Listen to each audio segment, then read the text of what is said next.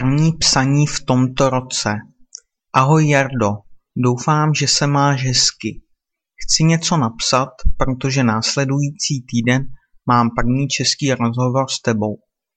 Poslední týden jsem chtěl plánovat, abych se učil jazyky rovnoměrně a zaměřil se na jeden z nich každý týden. Na začátku jsem se zaměřil na ruštinu, ale současně jsem přečetl několik českých textů. Kromě rozhovoru v ruštině jsem měl taky rozhovor ve francouzštině a osobní rozhovor v angličtině. Nic jsem nenapsal, protože jsem byl hodně zaměstnaný. Dostali jsme novou kuchyni a byla taky práce na zahradě. Ovšem měl jsem i rozhovory, níž jsem byl tutorem.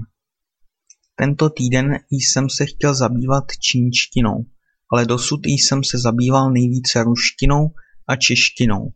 Možná napíšu něco v čínštině později a budu poslouchat něco v češtině a čínštině, abych si zlepšil porozumění z poslechů v těchto jazycích. Následující týden se pokusím mluvit trochu česky. Doufám, že budu schopný vyjádřit nějak své myšlenky, ale nezáleží na tom, jestli řeknu něco smysluplného či ne. Hezký pozdrav z Rakouska, Reinhard.